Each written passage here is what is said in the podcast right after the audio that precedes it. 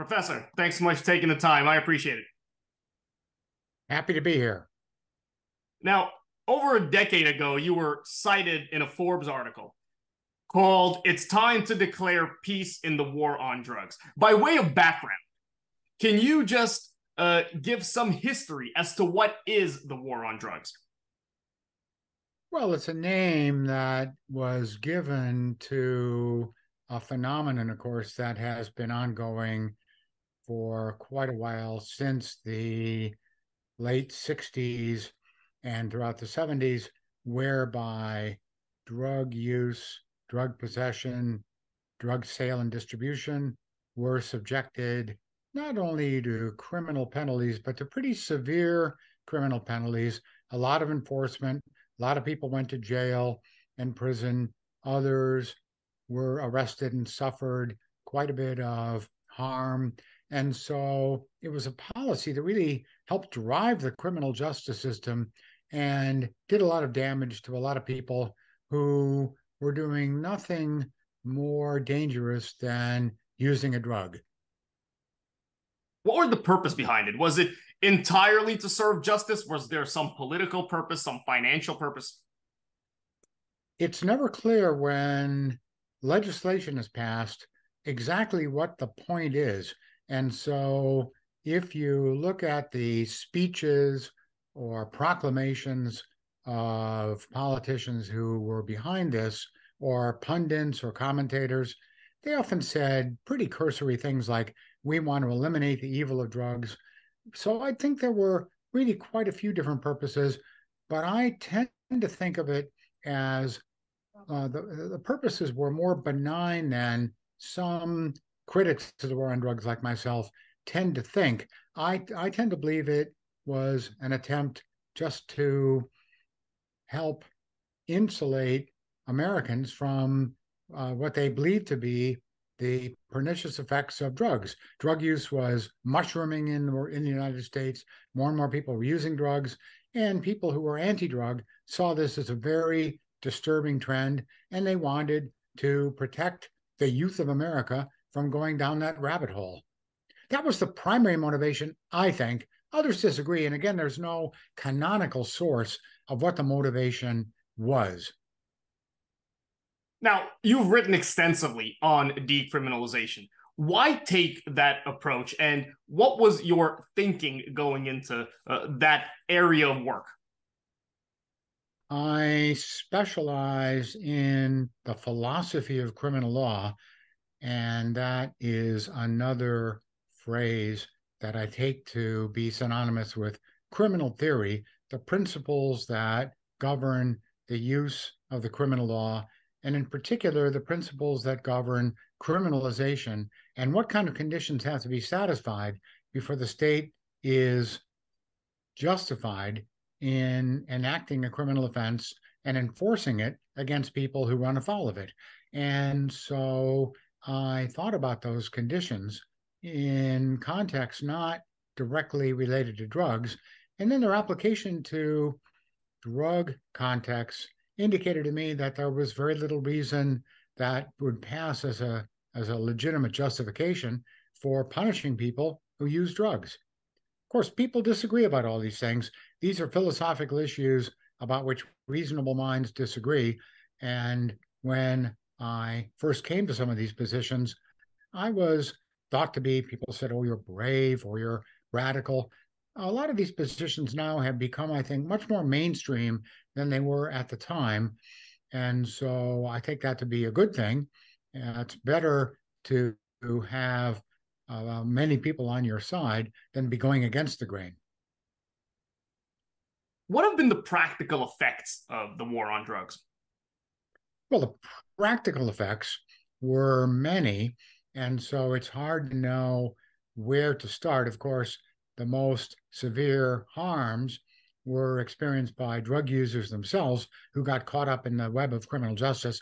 Hundreds of thousands of people, really millions of people were arrested.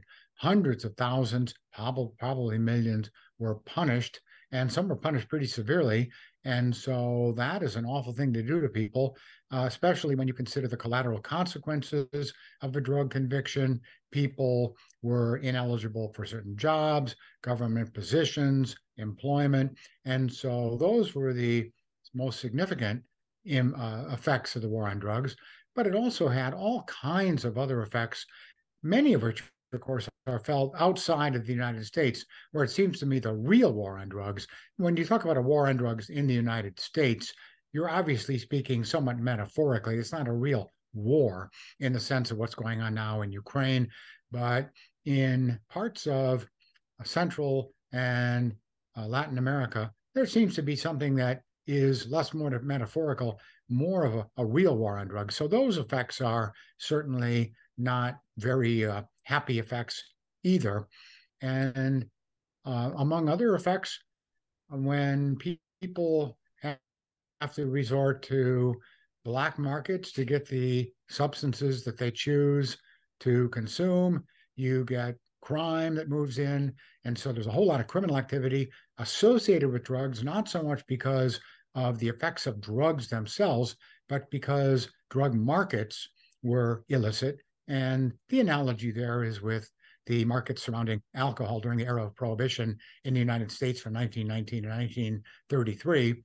And so that's another harmful effect. Uh, finally, I could go on, but let's mention one more.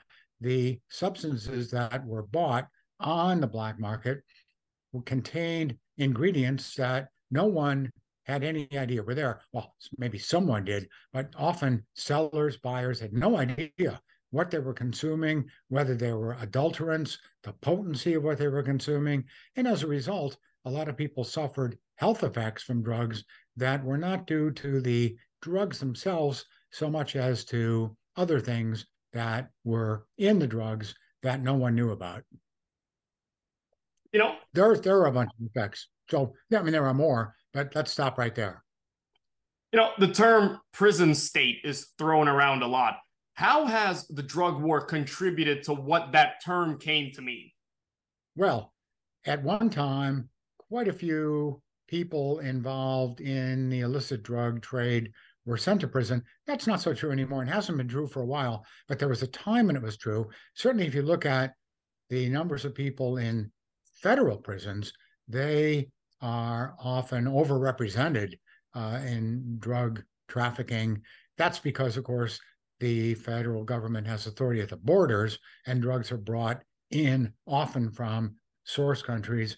And so, interdiction of drugs is a criminal offense, and those people uh, suffer uh, federal effects, federal prosecution, arrest, incarceration.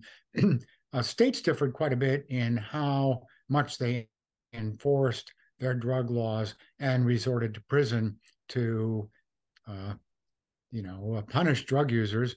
But there was quite a bit of punishment and incarceration on the state level as well. That has receded quite a bit more than I think many people believe. So it's pretty hard for a first time drug user to go to prison these days, but still, some do. And it's not a trivial figure how do prisons, which are theoretically supposed to rehabilitate, deal with drug users uh, who are incarcerated? Again, not too many drug users are incarcerated, and it is, I think, quite facetious to suppose they're rehabilitated. There are prisons that have oh drug treatment programs, but those are not very numerous, not a very high quality. So I think the main dynamic here is that many users of drugs age out. That is, if you look at the demographics of drug use, it tends to be a young man more than women, a young man's game. And so every succeeding decade, fewer and fewer people consume illicit drugs. They tend to stick with the drugs that are easy to obtain and legal, like alcohol. And so a lot of people age out of drug use pretty quickly. And that's, I think, often what happens, whether people are incarcerated or not.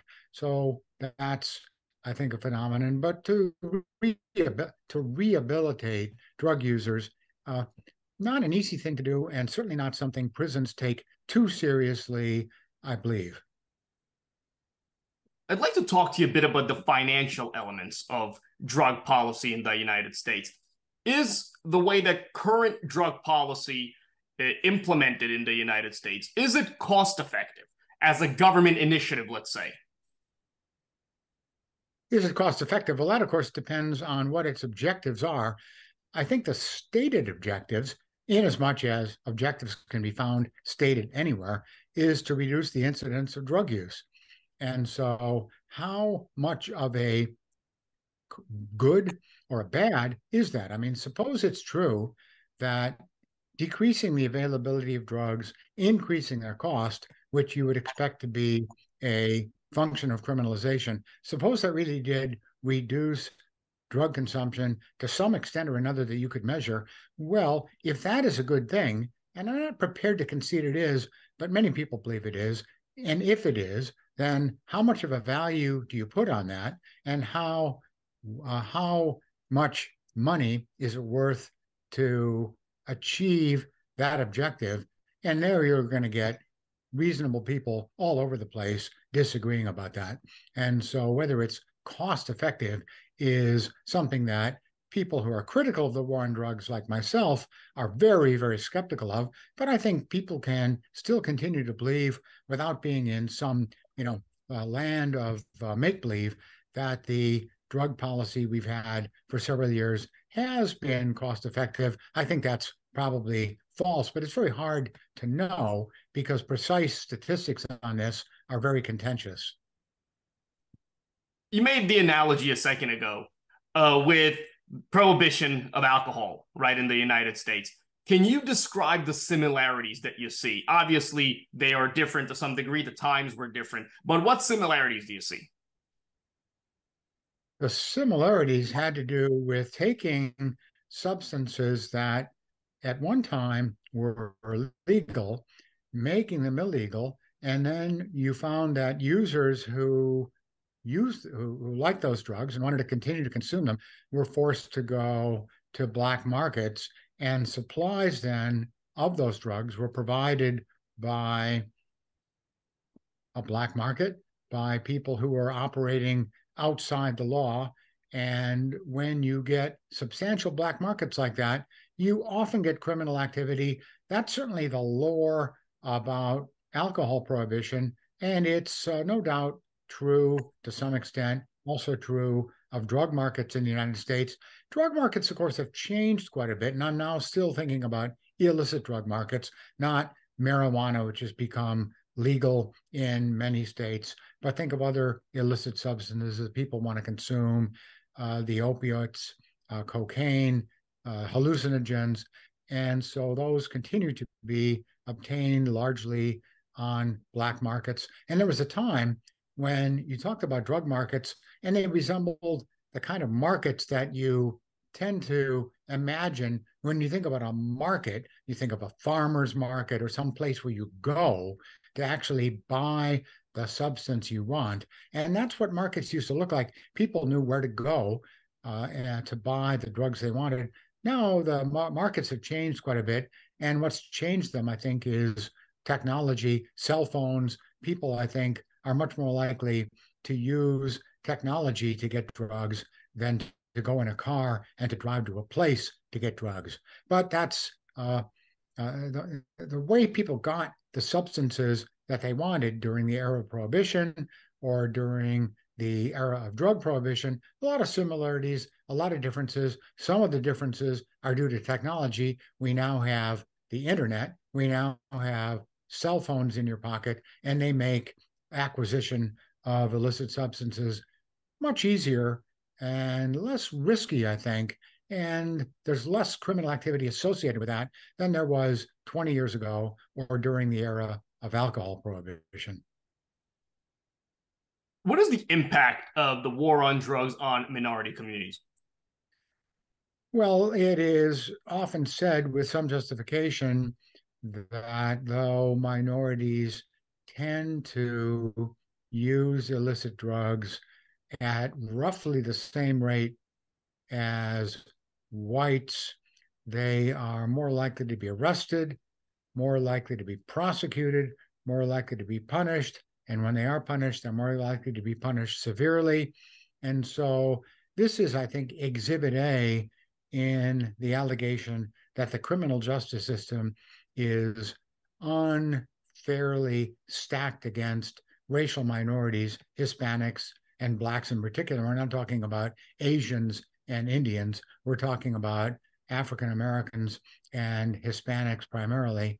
And it is true that enforcement of drug law has often tilted heavily against minorities.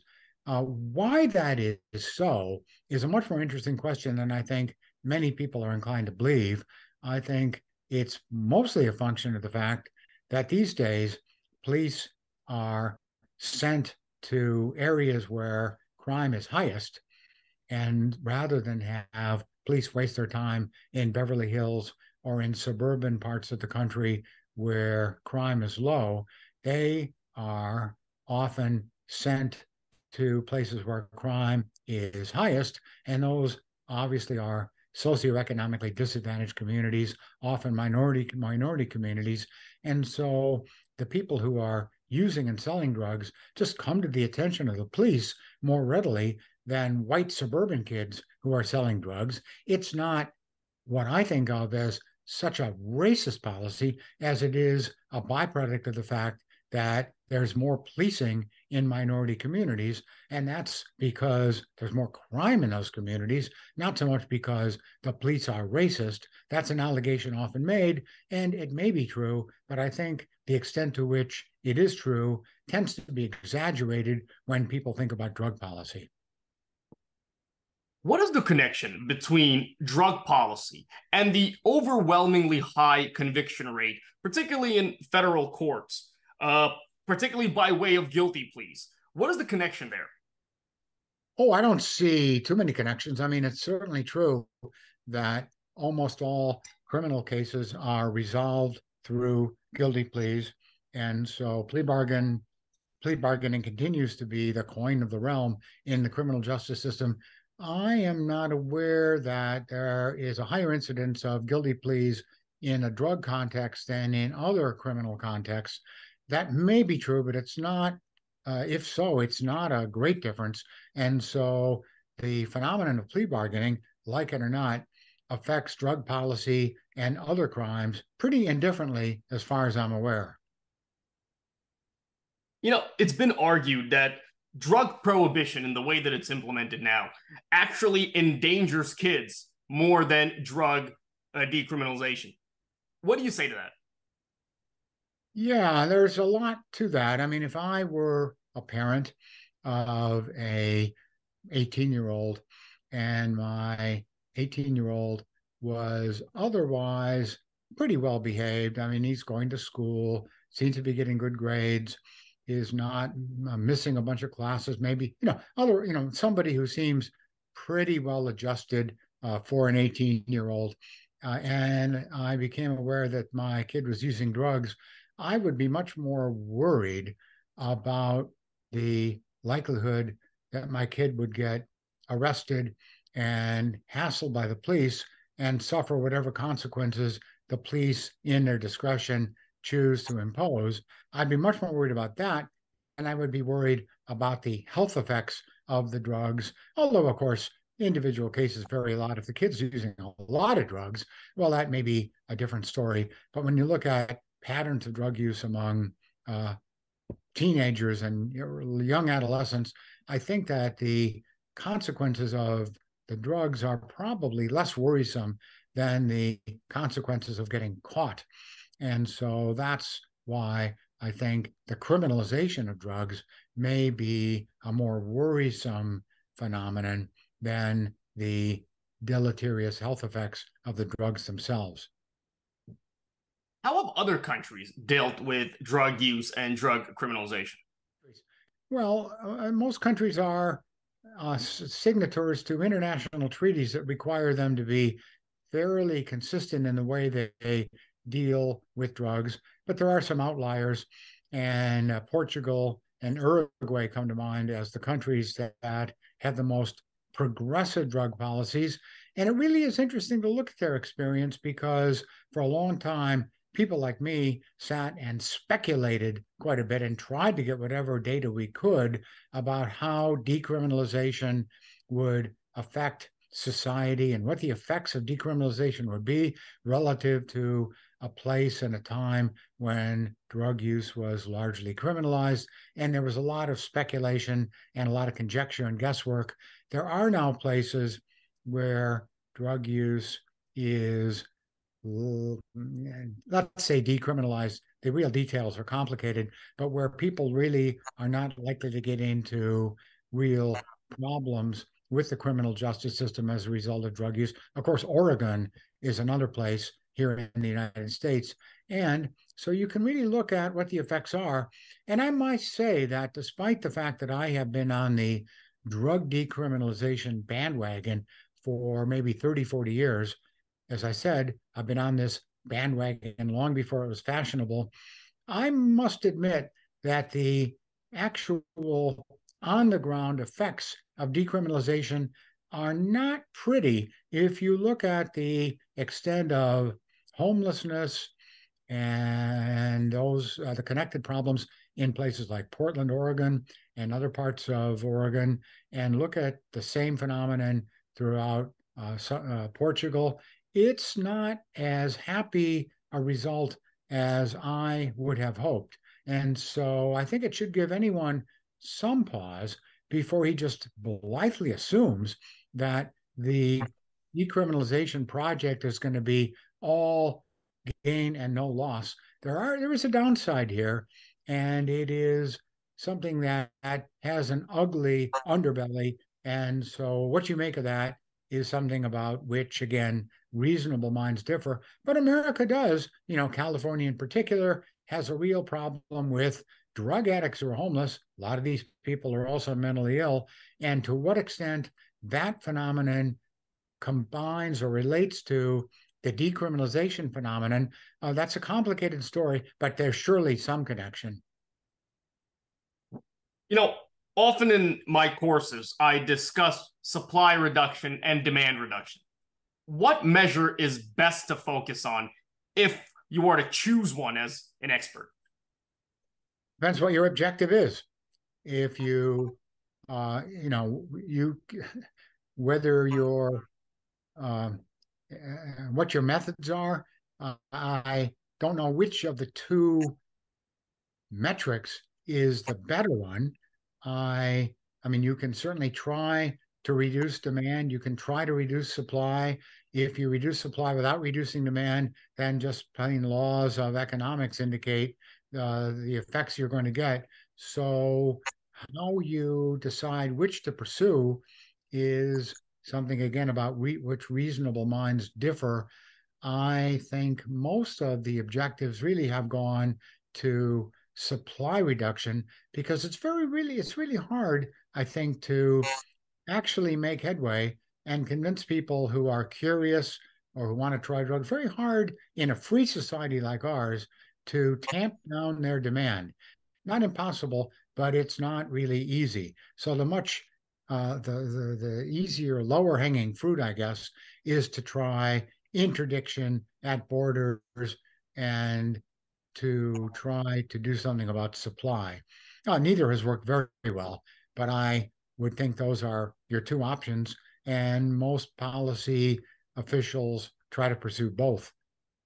Sure. Uh, I'd like to talk to you about taxation, right? When many folks talk about decriminalization, the kind of discussion often goes to taxation, right? The degree to which the financial benefits that the government can reap from decriminalization are weighed against the burden to society, the harm to society.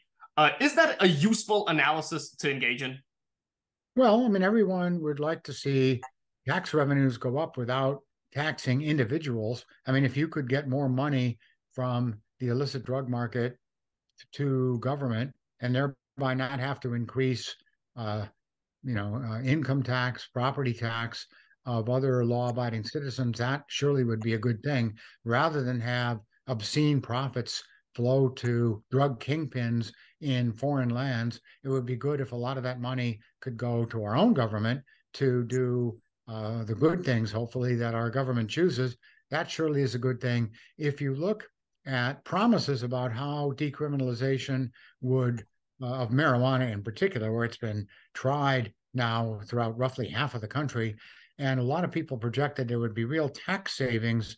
And the tax savings have been worthwhile, maybe not as great as the decriminalization people hoped, but there are some tax advantages to decriminalization, and that surely is a good thing. That's one of the real advantages of decriminalization. And it was one way to sell decriminalization to people who didn't really care much about drugs. They didn't want to consume drugs but they did want to save money. And if you can convince people that a policy is a money saver, well, that's something that's that's a pretty favorable thing to say in its behalf. So, uh, to some extent, that's been true. Again, maybe not quite to the extent that drug reformers would have hoped. What are the dangers of black markets? Well, black markets are often violent, especially in the United States, when people, when customers are unhappy about what they bought, or when sellers are unhappy with the customer's uh, inability to pay, they can't resort to the same kinds of legal strategies that are used in commercial disputes generally. You can't go to court, you can't sue. And so you've got to somehow figure out a way to uh, make sellers uh, do what they have allegedly promised to do, or when buyers shortchange or sell some product that customers are unhappy with, they have little recourse but to do something outside the law. And that's one of the reasons you get violence in these markets. Will marijuana ever be federally legalized? It's very difficult to make confident predictions about the future of drug policy. I try to stay away from that. Certainly, if you look at the trend over the last 5, 10, 20 years, states have increasingly relaxed their prohibition policies on marijuana. And so, if you extrapolate that, and they haven't retreated from that, the states that have gotten on board haven't backed off.